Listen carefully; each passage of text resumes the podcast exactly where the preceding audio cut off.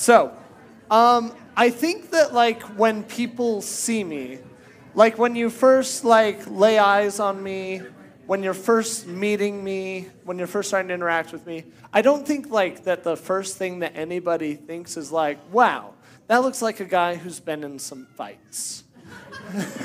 I don't think anybody's ever made that judgment upon meeting me, and you'd be correct. I have not been in many fights. Um, I am not very confrontational just in the first place, and that like especially would like extend to physical violence. So I've got one fight under my belt, only one. Um, in sixth grade, uh, my like class decided that we were going to start a fight club. Um, I don't know that. this is all 100% true. This is not like when a comedian's like, let me tell a story and you can tell it's fake. This is all true. Um, uh, yeah, so we decided to start a fight club. I don't know if somebody had like seen the movie. I don't know if somebody had just heard the words or heard of the concept. That's what we decided to do. And uh, we had to be sneaky about it because obviously Viewmont Elementary School did not condone violence. Our rules were be respectful, be responsible, be safe. This was none of those. Um, and so we uh, and so we went out to the far corner of um, are like of like the field um, as far away from our recess monitors as possible. And then um, we would all just stand in a circle is what we would do. Uh, and then basically, two kids would just get nominated to go into the middle of the circle and push each other around, punch each other. I don't know. That was what we did. Um, I was super on board with the Fight Club, by the way. I was like super into it. I I was helping plan it and everything. I just didn't want to have to fight in it. I just wanted to watch. Um, yeah, I just wanted to promote the fighters. I was working on becoming an agent, basically. I had my guys where I was like, I was betting on, right? Um, and so we had two rules um, in Fight Club. You couldn't punch anybody in the face, and then there was another sensitive place where you weren't allowed to hit anybody. Um, those were our two rules. That was it. Everything else was allowed. Um, and if the recess monitors ever came over and they wanted to know what was going on, we were playing cops and robbers. That was what we said. Um, that was our cover every single time. And so I was able to get away without fighting for as long as I could. Um, uh, but eventually, everyone was like, they want to get Nate in there. They want to get Nate in there. Um, and they were like, we want to get a fight with the small guys. Let's get the small guys in there. Because I was like pretty short and pretty skinny at the time. And so they ended up like, uh, throwing me and my buddy uh, Zachary into the ring uh, to fight, neither of whom wanted to be there. And so I, I remember I, am standing there and I'm looking across the circle uh, at, um, you know, a circle of just 10 year olds. Um, and I'm looking at Zach and I'm like, I got to hit him first. I just have to. And so I like run across the circle and I like tackle him to the ground. And I'm like surprised that it worked um, uh, because normally when I push somebody, they just stay still. Um, but he's now like on the ground. So I like pop up and I like don't know what to do next because I don't want to hurt him because I don't like fighting. I like watching other people do it. Um, so I like pop up, I don't know what to do, and he stands up as well, and he just punches me right in the face, like just as hard as he can, just right in the face. Um, I'm shocked by this, but it feels like slow motion as well because like as I'm like getting like knocked back, I see my retainer because uh, I was because I'm in sixth grade. Um, I see my retainer like flying out of my mouth, and all I can think is like, my mom's going to kill me because that retainer is broken, and I know it's expensive. I'm like, it's over for me. And then there's like a lot of blood as well with the retainer, and I'm like, is that mine? You know, and then I like hit the ground. And so I quickly like scramble to like find my retainer. Luckily it's not broken. I'm bleeding from all over in my mouth because um, because the retainer like cut up the inside of my mouth because I had like a bunch of sharp little hooks. And so I put it back and I'm like upset because like we only established two rules, man, and you like you you broke it, right? So I'm mad. I'm like, I'm not fighting anymore, sort of thing. And so I make my way over to the recess monitors and I say, um, can I go inside uh, to the bathroom? And they're like, why are you bleeding? And I'm like, cops and robbers. Um, so I went inside. I, um, but I'm also like, I, I, I'm not good at lying, and I had such like a guilty conscience that I immediately told my teacher like 20 minutes later what we were doing. And cops and robbers was, was banned um, from class. Yeah. So why do I tell you all of that? Um, first, because it's funny. Um, second, to establish I don't want to fight you. And um, third, because uh, we get to start a new series this week called Stand Your Ground. um, something that I tried to do and failed. Uh, my name's Nathan. If we haven't met before, I'm our next gen pastor uh, here at Crossroads. So I get to be downstairs with your kids in kids' church. I get to be here on a Tuesday night uh, with your students for youth group, and then I get to be at our Ogden campus on a Sunday night for young adults. So if you fit in any of those categories or your kids do, um, they should come hang out with us for sure. So, in this series, we're going to be taking a look at how we, all of us in here, whether you know it or not, whether you like it or not, probably you don't like it, um, but we are all actively fighting a very real battle. It's a very real battle, but it's also a spiritual battle. Okay? And so that's what we're going to be talking about. But maybe like the most important thing to sort of carry through the whole series is though we are fighting a very real, very spiritual battle, and that can be a little bit concerning. It can be hard. It could maybe even be scary for you. In spite of all of that, we serve a God who equips us to win that battle. Okay? I did not equip myself to win a fight with Zach Mendez, right? But I serve a God who equips me to win the fight against my real enemy, the devil. Okay? I serve a God who's actually already won that battle 2,000 years ago.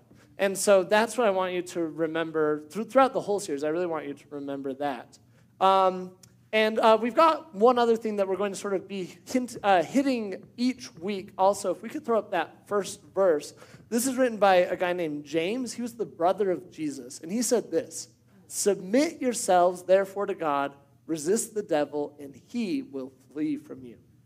That's how we stand our ground, is by submitting ourselves to God. And so we're going to come back to that idea again and again over the next five weeks because that's what we really want to remember is that if we submit to God, then we will be able to resist the devil. Actually, it's as simple as that. I think we can just like pack it up and go home, right? like mystery solved. Like how do we how do we fight this battle? We just submit to God, right? Um, but in all seriousness, throughout this series, the other thing that we're going to be looking at is the armor of God, which has been given to us to withstand the schemes of the enemy.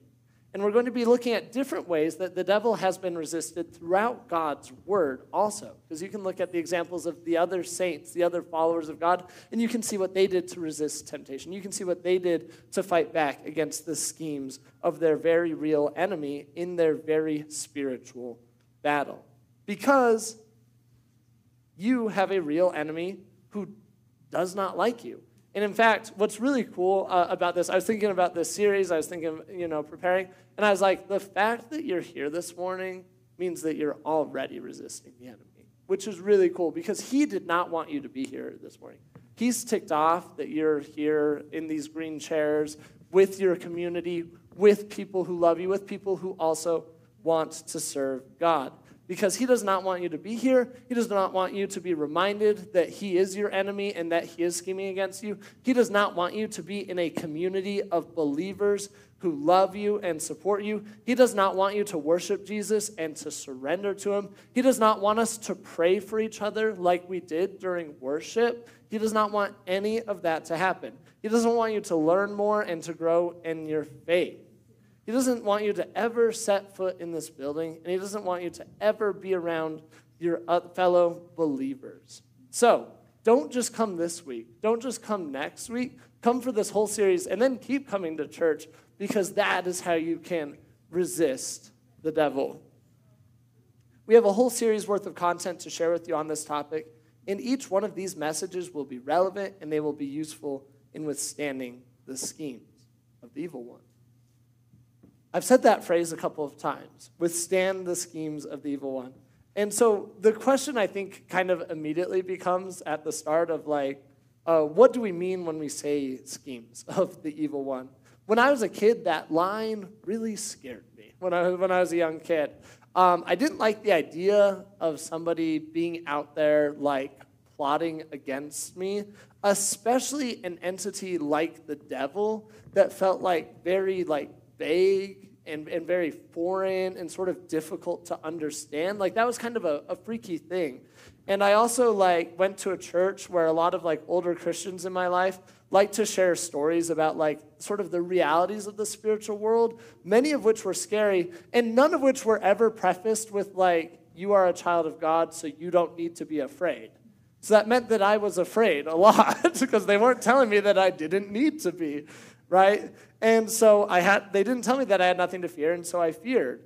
Um, you know, and so like, what are these schemes? You know, like, uh, what are what are those things that like the evil one would use?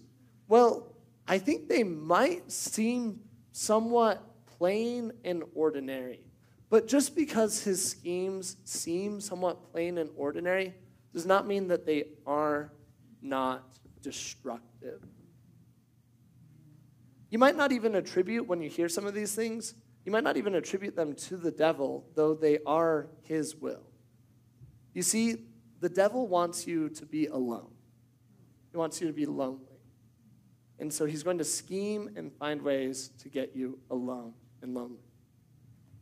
The devil wants to tempt you towards things that will harm you.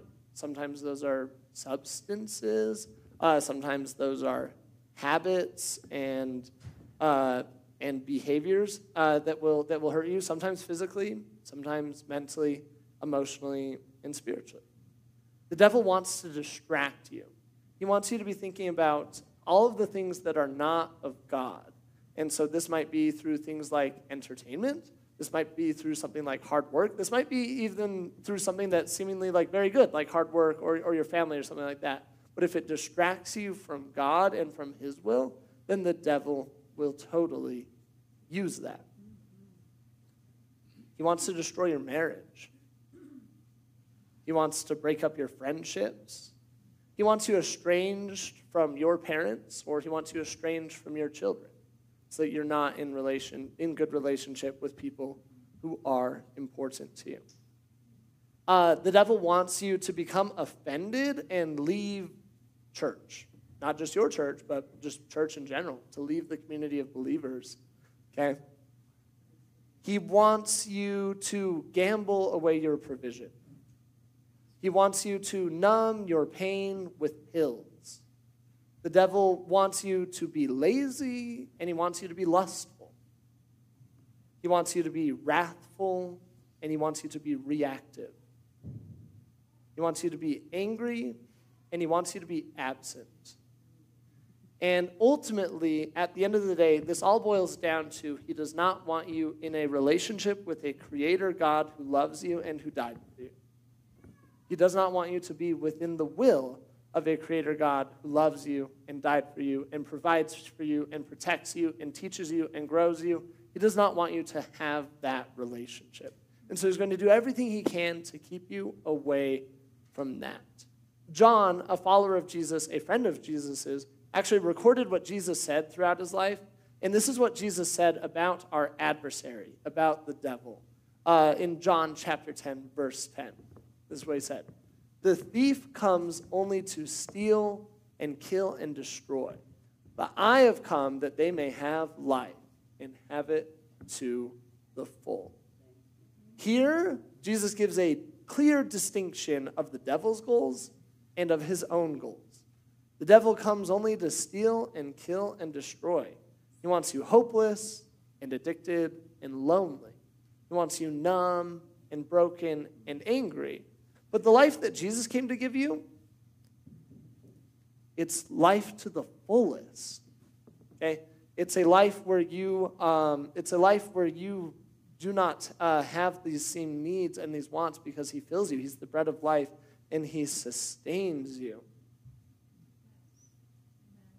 And the devil wants to ruin that.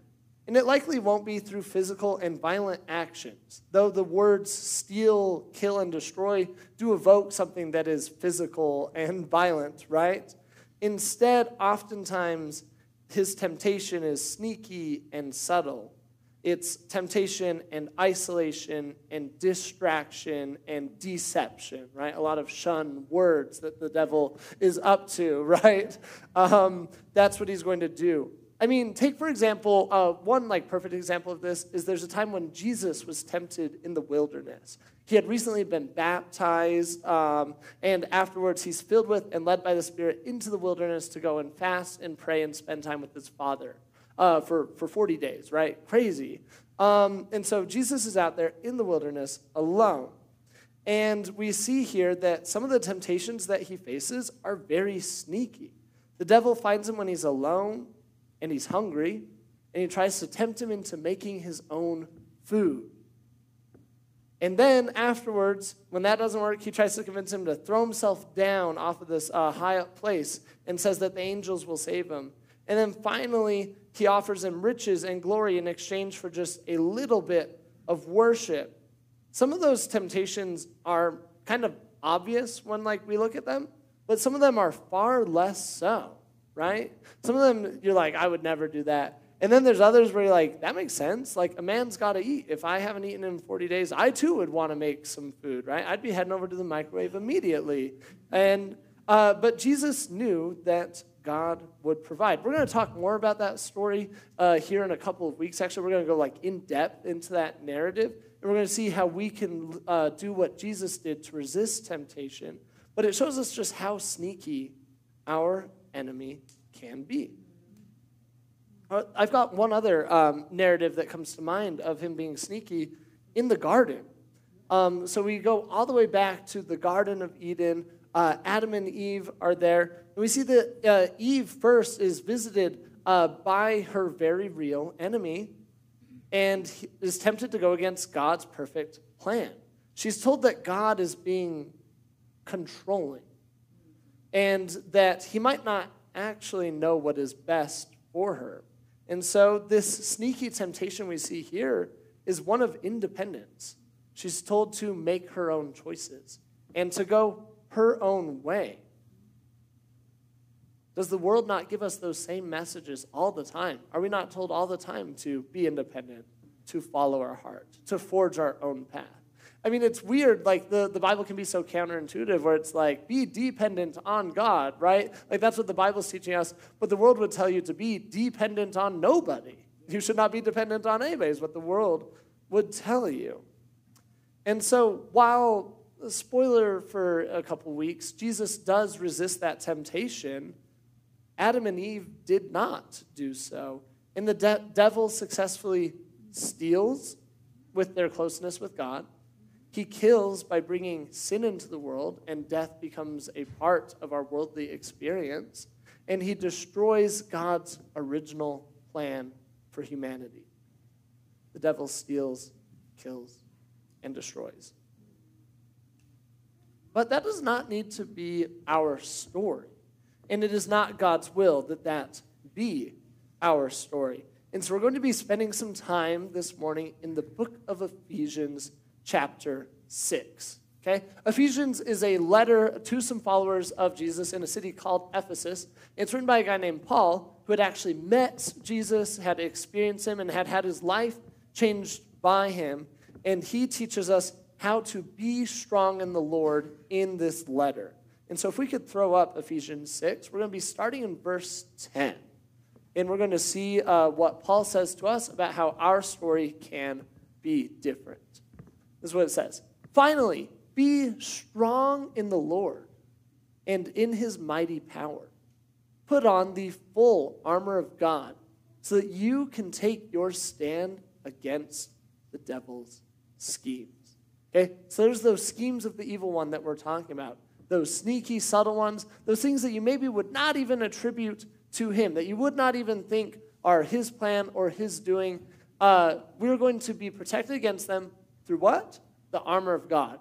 For our struggle is not against flesh and blood, but against the rulers, against the authorities, against the powers of this dark world, and against the spiritual forces of evil in the heavenly realms. We're going to be talking more about that specific verse next week, or like those two verses. Next week, we're going to be talking about like like who what our struggle is against. But let me tell you right now that sometimes we think that our enemies are other people. Um, we get uh, we can get distracted and we can get tricked into thinking that like this person is my enemy, but that is not the case. Okay, our real enemy is not flesh and blood; it is spiritual. It is the powers of this dark world. That is who we are wrestling against. That is who we are fighting against. That's who we are learning to resist. We are on the same team with other people because we are made in the image of God. Okay? So, therefore, how do we resist those things? How do we fight back against the spiritual forces of this world?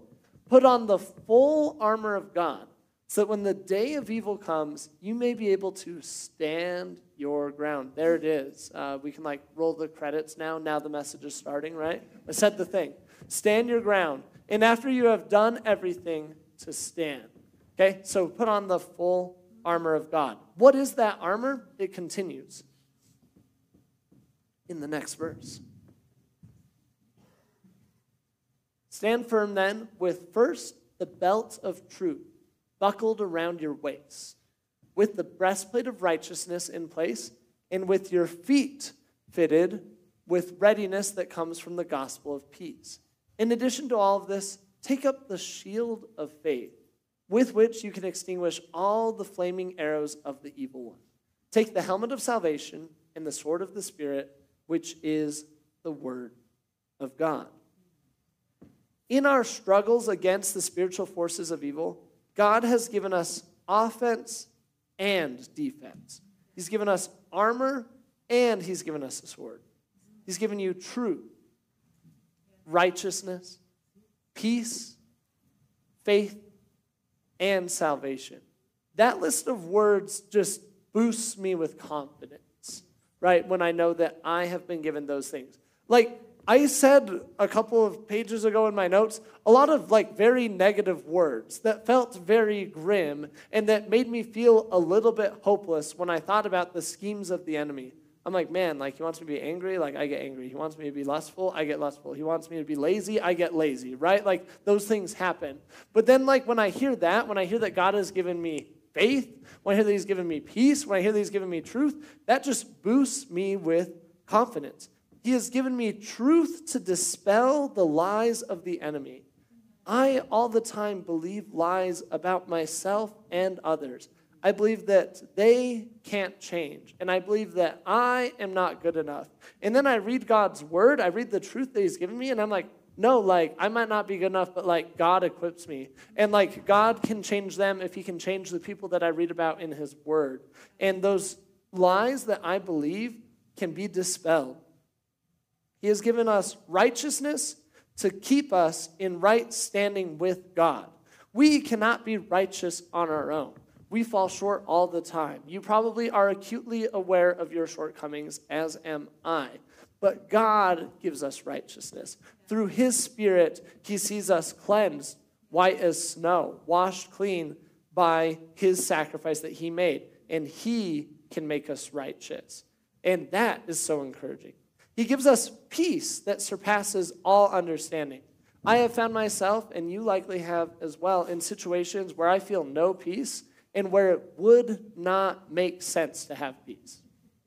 There are times when you look at like somebody's situation, you're like, yeah, I would not feel peaceful either, right? Like the things that are happening in their lives are just really hard, really scary, really overwhelming, really busy and stressful, right? And it doesn't make sense to have peace about that situation.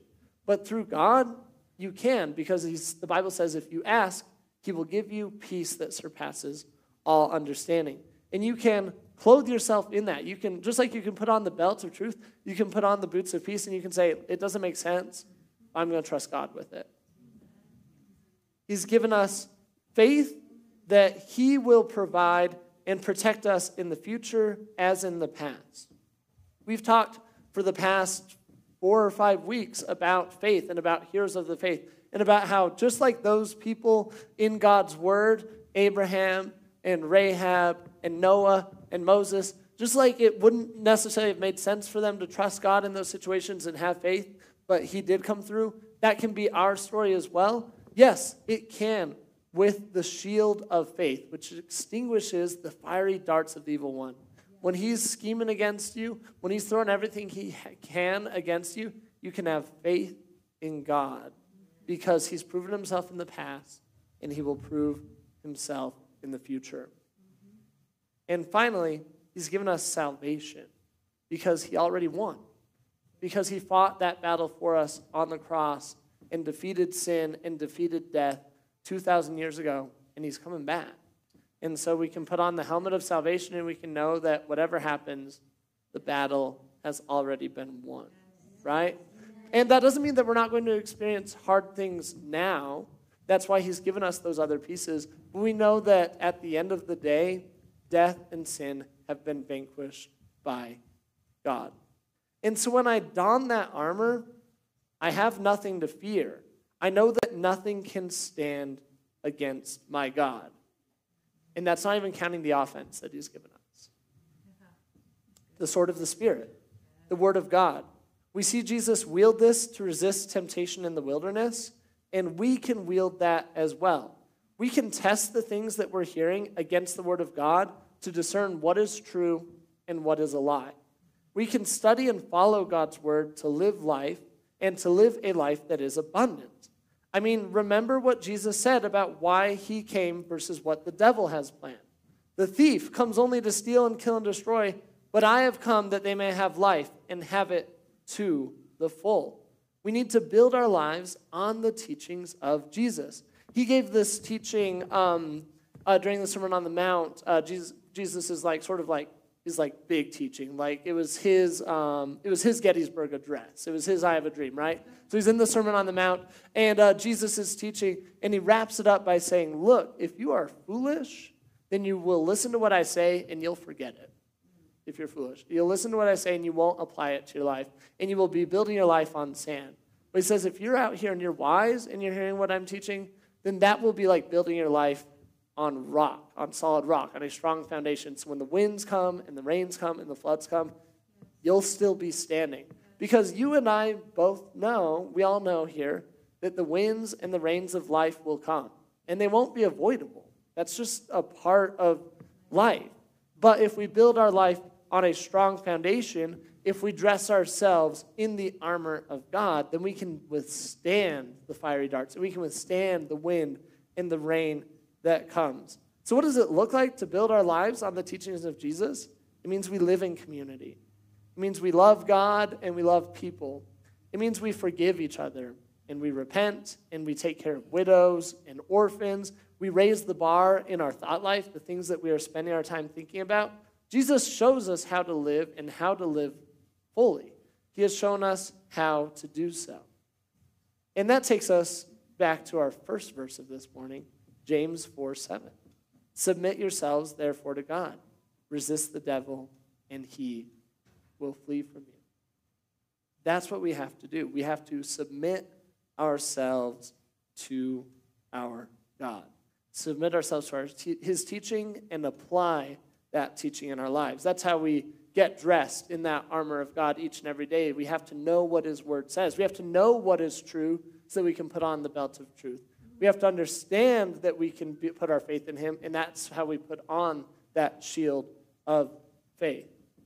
I think maybe at its core, if I had to sort of like boil this part of uh, our series down, this message down to something, this message is about being aware. We can't be naive. We can't live life assuming that nothing will come against us. Our enemies aren't the other people in our lives, but we do have an enemy. And Peter, another friend of Jesus's who lived with him and walked with him, um, he warns us that it's really easy to forget about that enemy. He says, Be sober minded, be watchful. Your adversary, the devil, prowls around like a roaring lion, seeking someone to devour.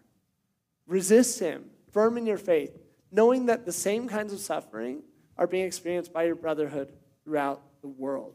He says, Look, you and the other followers of Jesus have an enemy that is real and that wants to cause suffering. So be watchful and be sober minded. Don't forget. Stay sober and keep on alert. Lions, if you know anything about lions, if you've ever watched like Planet Earth or something, right? You know that they hunt easy prey. They hunt the weak, the sick, and the lonely. And that is why we need each other. And that is why we need to be on alert because he's going for the easy prey. We need to look out for each other, but also we need to ask for help when we need it. Also, we are better together. We're better when we're there for each other. We're better when we confess to each other what's happening in our lives, even if it's hard, even if it brings shame, even if it's something that you don't necessarily want to share. We are stronger when we reveal that we are not alone. We need to reach out to each other and be there for each other. I uh, to do this because that's something that like I want to apply. Right? Um, I've uh, for a couple years now. I have a list of people on my phone to reach out to and uh, check in on. It's a lot of like youth who have like graduated, um, and it's a lot of like young adults, right, in my life that maybe like we're not as connected anymore. We're not seeing each other every day because they're living somewhere else or something. And I, I, can't get everybody, but I can get this group, you know? And so I, I text them and I check in and I tell them that I'm praying for them. Sometimes during worship, you might see me on my phone, right? Because that's like a good time for me to do so. That's when I'm reminded. I'm like, okay, I reached out to them last, last week, but I haven't talked to them in three weeks, right? I'm going to see how they are, are doing. And I think that that is worship. I, I think that God finds it pleasing when I'm loving his kids in that way, you know? Um, I think that I'm resisting the schemes of the evil one when I ask a friend how I can pray for them. And when I encourage my missionary friends in their good work and I tell them, hey, blessed are the feet of those who bring the good news. Like that's biblical. And so that's how I can be there for others. And so think about like how can I be there for others and how can I invite others to be there for me? Because sometimes we can isolate ourselves and we won't even let somebody be there for us. And that's how we get isolated and, and alone. So, what's our takeaway? What do we do? What, what, what are we ultimately saying this morning? We're saying that we are in a battle, so you've got to get dressed. You just have to.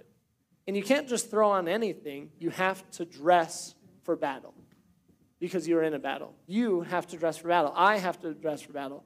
You wouldn't go into like physical combat, confrontation. Like if you're in the military, you're going to put on a uniform, right? Like Travis Kelce might show up for a football game in a $6,000 suit, but when he gets on the field for combat, because like football is combat, right? He's putting on his helmet and he's putting on his pads. I chose him because he seems relevant right now. If you know, you know. Um, the US military and every other military, they equip their soldiers for success. So are you equipping yourself for success? Are you? Are like like ask yourself like am I equipping myself for success? Okay? The Bible tells us how to do so. Stand firm in the belt of truth buckled around your waist. The breastplate of righteousness in place. Your feet fitted with the readiness that comes from the gospel, that means good news, the good news of peace. In addition to all this, take up the shield of faith with which you can extinguish all the flaming arrows of the evil one, and take the helmet of salvation and the sword of the Spirit, which is the word of God. That is a list that will prepare you for success. That is how you are dressed for battle. And that is something that you can do each and every day.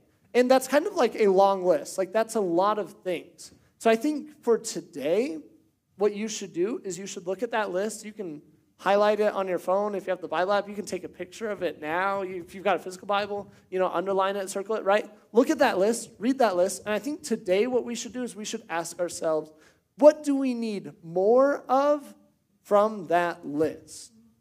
What is it that you are missing from your life that you're like, if I could just add one of those things right now, that would be a game changer? If you're here and you're like, I've, I've not accepted Jesus yet, then like the helmet of salvation is the way to go. Like that is a great first step because he died for you years ago, died for you in this room, you personally, because he loves you, right? So that's a great first step. You might be here and you're like, man, I'm not feeling a lot of peace. Like everything feels too big, the problems in my life feel too large, and I don't have peace about them then that, that's our list for today. That's our item for today that we're going to start working on, that we're going to pray and we're going to ask God for. Um, I, I feel like for me, like, it is the belt of truth, right? Because, like, man, I've got some lies that I am tempted to believe in my life uh, that I know God wants to break me free of, right? He does not want me bound, chained by lies in my life. So I'm going to ask Him for more of the belt of truth today, more truth. And whatever it is for you, ask Him to give it for you. Ask Him to give it to you. And maybe you've got a friend in your life who, like, man, like, they really exemplify that. Like, you've got a friend in your life who's like, man, they just have so much faith. They trust God for such big things that you'd be, like, scared to ask God for. Then that also you can talk to your friend and you can ask them like, "Hey, like like can you help me get this fitted?" Right? They can't have faith for you, but they can tell you like this is like why I'm able to like have this faith. Here's my testimony. Let it encourage you. Let it help you. Here are the things that I've prayed to ask God for. Here's the second thing that I think you can do today. Ask yourself, is there something in my life that the devil is targeting to steal, to kill, to destroy? Is there an area of my life that is being schemed against? And invite God to intervene. Invite Him into that area of your life. He loves you and He fights for you, He goes before you. Um, my, my friend uh, Clay, I was going over this message with him. You, you might know him. He works here in our office. Um, we were talking about this message, and he said something really well, uh, said something really good about that point. He said the other thing that's really cool about that is God like invites us to co-labor in this fight also.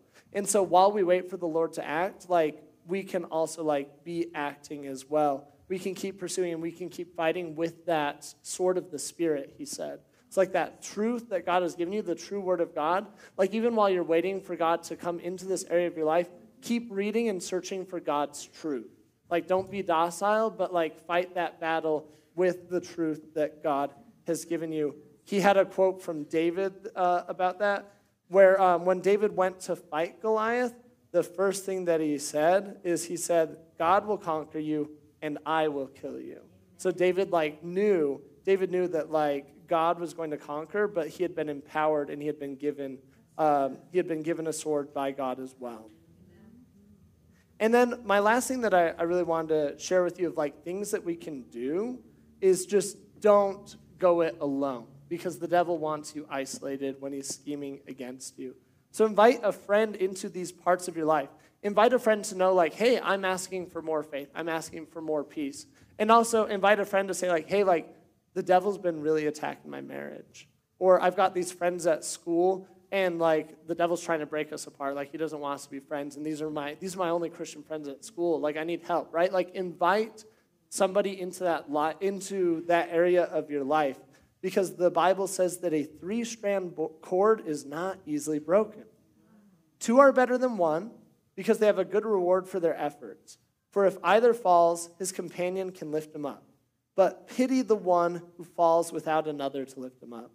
Also, if two lie down together, they can keep warm. But how can one person keep warm alone? And if someone overpowers one person, two can resist him. But a cord of three strands is not easily broken. Right? The li- that lion that's prowling around wants you alone. But when you've got two people to back you up, you cannot be taken down easily um, something that Pastor Adam said a lot when we were in youth group is he said, when you're in need, shoot up a flare. Okay, that's like how you ask for help, right? Send that text that says, hey, I'm in need, I just need prayer. Or send that text that said, hey, can you help me out? Like, uh, and sometimes we we like, we don't want to burden people, right? We're like, oh man, I'm burdening someone with my problems. Do you, know, do you want to know what the Bible says? Share one another's burdens. Burden me. Burden me with it. Okay? The Bible says to share those things it says to lift each other up. And then my last point of uh, things that we can do of application would be to just come back next week as we continue this discussion about standing our ground. Um, if I could, if the worship team could come up while I, while I wrap up, um, you might be here this morning and you might feel like you're losing a battle against the enemy. That might be how you feel right now. You might feel like you are ensnared by the schemes of the evil one. You maybe did not even realize that it was the enemy until this morning when you heard us talking about it. Don't wait to get help. Don't wait to shoot up a flare. Don't just assume that tomorrow will be different if you don't listen to Jesus today. There's freedom available today. You can start resisting the devil today. You can put on some of that armor right now in that seat. You can put on some of that armor right now by coming up and getting prayer from our prayer teams that are going to come up shortly, by sharing with them what is happening. There is power in confession, There is power in testimony. There is power in reading God's word. There's power in asking Jesus to save you and becoming his son or daughter. All of that is free. You don't have to pay for it, you don't have to do anything for it. You can just receive it. So I don't want you to wait. Um, I feel like, man, like I growing up and, and still today sometimes, like I hear so many like messages like this one. I'm like, man, like I can't wait for next week when I when I ask when I invite God into that area of my life, right? Like I don't want to do it now because sometimes it feels hard. It feels scary to share those things, uh, to invite Him into some of those areas. But He wants to save you today. He wants to fight for you today, and that is available now. So we're going to sing one more song. If our prayer teams could come up as well, there's going to be prayer available, and I encourage you to make use of it. I encourage you not to wait because it's available to you now. I'm going to pray, and then we're going to close out. Lord Jesus, thank you that you fight our battles. Thank you that you love us, that you go before us, that you've given us the tools to resist the enemy, Lord. I pray that um, I pray that you will come into these areas of our life where we need you, and that um, and that you'll begin to change us, that you'll fight for us, um, and uh, I, I just pray that people leave this morning different, that they leave lighter because they've shared their burdens. I pray that they leave lighter because uh, they have peace that surpasses their understanding that they have the truth that you provide, uh, that they're saved, that they have increased faith, that they're made more righteous by inviting your Holy Spirit, Lord. And all these things we pray in your name. Amen.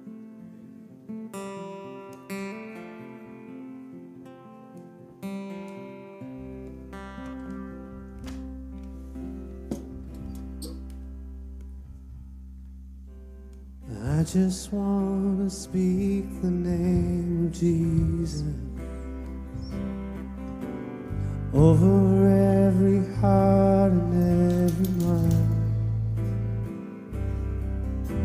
Cause I know there is peace within your presence. I speak Jesus. I just want to speak. I just want to speak the name of Jesus till every dark addiction starts to break. Declaring there is hope and there is freedom. I speak Jesus.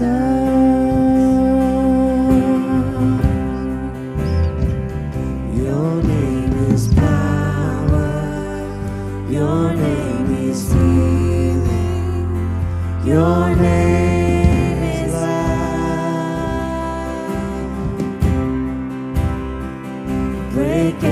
every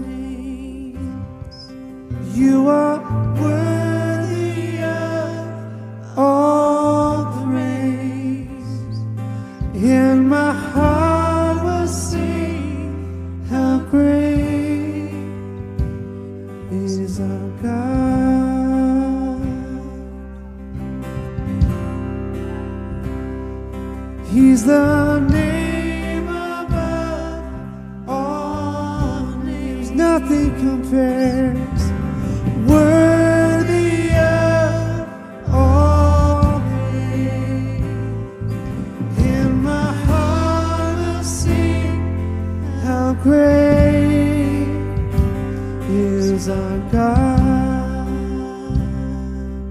So, what Nate shared today was really powerful.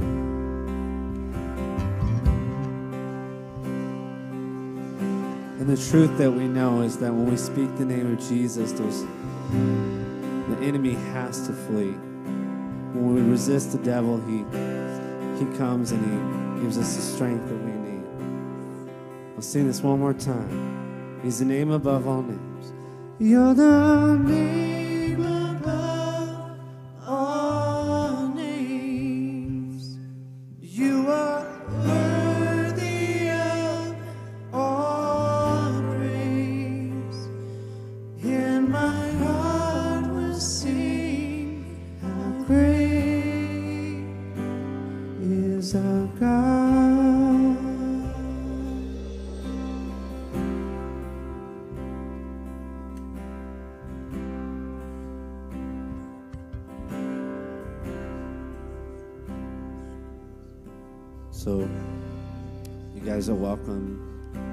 dismiss. If you want to stay and worship, I think we'll keep singing a little bit. Um, I'll just pray. Jesus, I just thank you for this